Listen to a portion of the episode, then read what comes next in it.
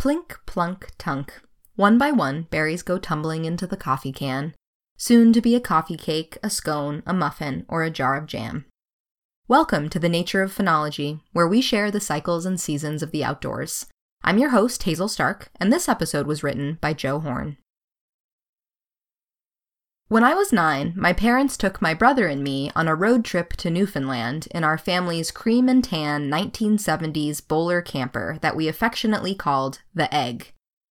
My nearly fourth grade brain captured this adventure as snapshots and sound bites, so now I remember only bits and pieces the vast herds of caribou migrating across the interior highlands, throwing beach pebbles at icebergs, and the pitchers of tea colored, peat filtered drinking water that were served with every meal. I also remember that parge berries were being sold along roadsides, gift shops, restaurants, and grocery stores. They were baked into desserts, boiled into syrups, and jarred up as jams. It was like a hyped up blueberry season in Maine. You couldn't swing a salted cod without hitting parge berries for sale. One evening, we had the pleasure of a most exquisite dinner in the home of an older couple based on a local recommendation. As the man went to the kitchen to fetch the final course of the evening from his wife, my father joked about the chances that dessert would be pargeberry pie. As the man emerged from the kitchen, hunched, focused, and smiling, he looked up from the dish and announced that dessert would be pargeberry pie. We were all tickled by the pervasiveness of this particular tiny fruit across Newfoundland. It is those little red pargeberries, which are just now coming into season on the mountaintops and coastal bogs of Maine, and are the topic of today's feature, better known here as mountain cranberries. Cranberries of all kinds may be something of a perfect fruit.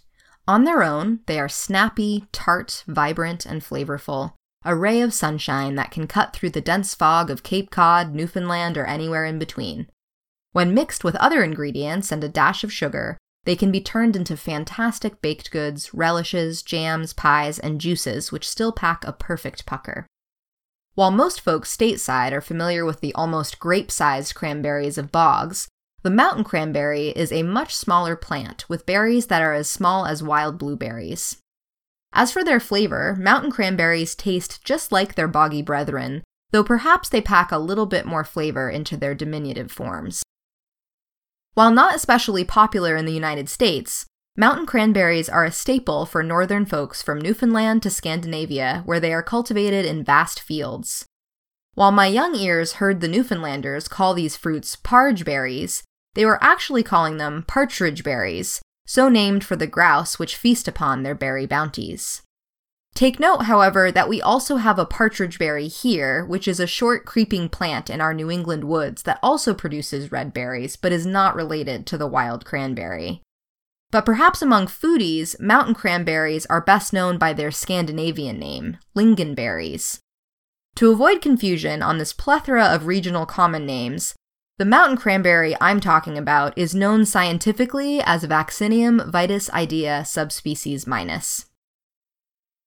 Here in New England, you can find mountain cranberries growing wherever you might find Labrador tea mountaintops, bog edges, and moist sunny woodlands. In baked goods, the mountain cranberry far exceeds the most commercially prevalent large cranberry in a similar way that Maine wild blueberries outperform their cultivated highbush kin. You can do a one to one substitute of mountain for large cranberries, so all the math bits of the baking are easy.